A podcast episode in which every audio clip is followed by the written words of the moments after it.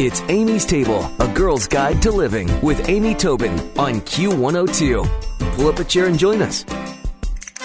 Dr. Gary Chapman is the author of the book, The Five Love Languages, The Secret to Love That Lasts. And I've got to tell you, we've had a lot of relationship experts on the show, and each and every one of them has recommended this book. So we're excited that Dr. Chapman is joining us today. Welcome to Amy's Table. Well, thank you, Amy. It's good to be with you. Well, five languages. This is a lot to learn.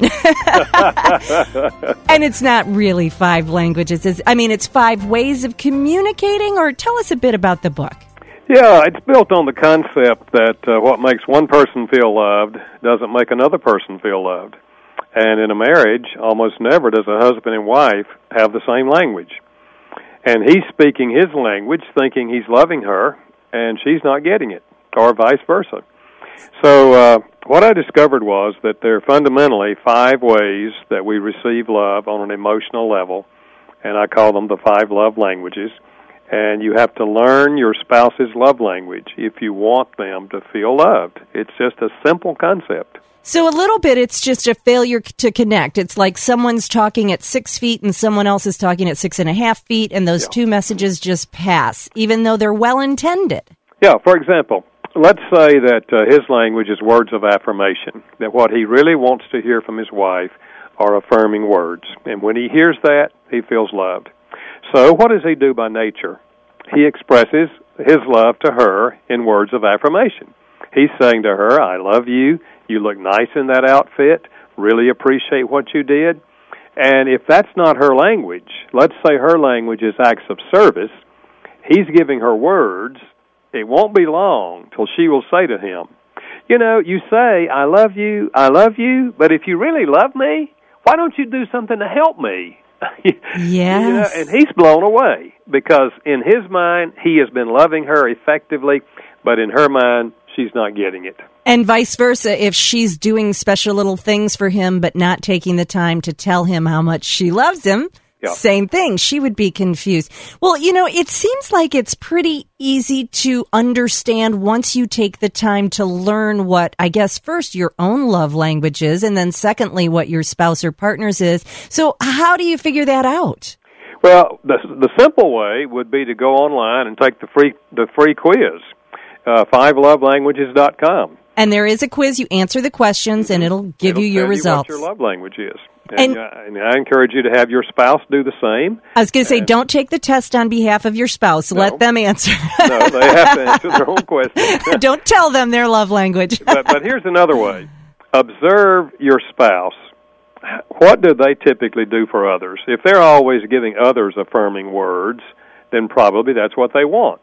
If they're always patting people on the back or giving people hugs, then physical touch is probably their love language. So observe their behavior. Secondly, what does your spouse complain about? If they say, we don't ever spend any time together, they're telling you that quality time is their language and they're not getting it from you. Or if you go on a business trip and come home and they say to you, you didn't bring me anything? They're telling you, gifts is my language. You know, I thought you would think about me. So listen to their complaints. And then thirdly, what do they request most often? If they're saying to you periodically, could we take a walk after dinner? Or you think we could go out to eat on Thursday night? Or could we get a weekend away? They're asking you for quality time. So listen to what they request of you. And if you put those three things together, observing their behavior, what do they complain about, what do they request, pretty easy to figure out their love language. Oh, it makes such perfect sense when you say it, and it's just taking the time to observe. If you're just joining us, we're speaking with Dr. Gary Chapman. He's the author of The Five Love Languages, The Secret to Love That Lasts, and you can go to his website and take the quiz to find out your love language or the love language of your partner as well. So you pay attention, you hear what they're complaining about, what they're asking for. How much does it take? Do you have to totally change your life and your relationship, or just small acts in the language of the right language do the trick? Well, for some people, it'll be a huge effort because they haven't received that language. They don't know how to speak that language. For example, I have a lot of men say to me, my wife tells me her language is words of affirmation, but I'm going to be honest with you, it's hard for me to get words out. I didn't receive words growing up, and it's hard for me to say, you look nice, I love you. You know, he did it when he was in love, you know, but he came down off the high and he went back to normal. Yeah. So it's going to take some effort on his part to learn how to do that. Yeah. And some people will say to me, you know, physical touch, ooh, that doesn't come natural for me. I didn't grow up in a touchy-feely family. So now I found out my spouse's language is physical touch. Wow, that's hard. But you have to take, you know, small steps. I just say, you know, put your hands together and then imagine putting them around your spouse, you know, and then do it. Yeah. And the second time is easier and the third time is easier. So the good news is all of these languages can be learned. It takes effort for some people, but they can all be learned. And if you want to be successful in your marriage, you want your spouse genuinely to feel loved, then it's worth the effort. Definitely. To learn to speak that language. Mm-hmm, definitely. Is it possible that, you know, I mean, when I think of the five languages being words of affirmation, quality time, receiving gifts, acts of service, and physical touch, I imagine that with the exception of, I guess I could see physical touch, but most people would love a little bit of all of the languages, wouldn't they? It sort of sounds to me like the pieces of a great relationship. Yeah, we can receive love in all five languages, but if you don't give heavy doses of the primary love language, they will not feel loved, even though you're speaking some of the other languages. Got it. If you speak their language, then sprinkle in the other four, you get extra credit. There you go. You move to the head of the class. Well, one of the things that you mentioned in the book, it's chapter 12, is loving the unlovely. Now, talk a bit about that. Well, this is probably the most difficult challenge. If you're married to someone who is not loving you, maybe you even tell them your love language, and they still aren't loving you. They still aren't speaking it. And instead, what you get from them is criticism and condemnation.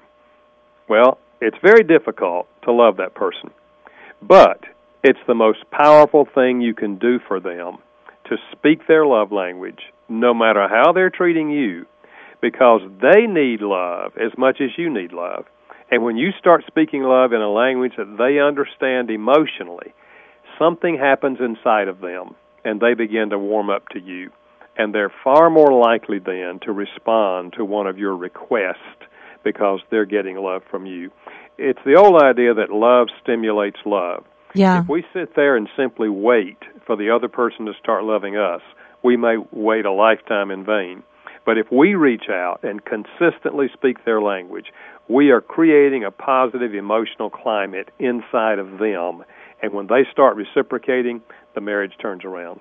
You know, I have to tell you, Dr. Chapman, speaking with you today, I completely understand why so many of the guests on my show that deal with relationships have recommended your book. This is great, approachable, doable, understandable advice for couples. And again, the book is The Five Love Languages, The Secret to Love That Lasts by Dr. Gary Chapman. And tell us that website one more time so we can all go take the quiz. Yes, it's fivelovelanguages.com. You can spell out the word five or just use the number five, fivelovelanguages.com. And of course, you've written so many other books as well. This same idea for singles and apologizing. And it's just a lot of books and a lot of great information. So check it all out. And I will put your information on amystable.com as well. Dr. Chapman, thank you so much. It's been a pleasure to speak with you. Well, thank you, Amy. It's good to chat with you. And you keep up the good work. Stick around for another helping from Amy's Table on Q102. Q! It's Amy's Table with Amy Tallman. Yeah. Q102. Hi, it's Kristen. Did you know that not doing things is easier than doing them? There's a lot of things to do, especially this time of year. But when you don't do things, there's more time to do things. Does that make sense? What I mean is when you use Shipt to get everything from gifts to groceries delivered same day, you have more time for the things you want to do. To not do things so that you can do other things, visit Shipt.com/holiday. That's SHIPT.com/holiday.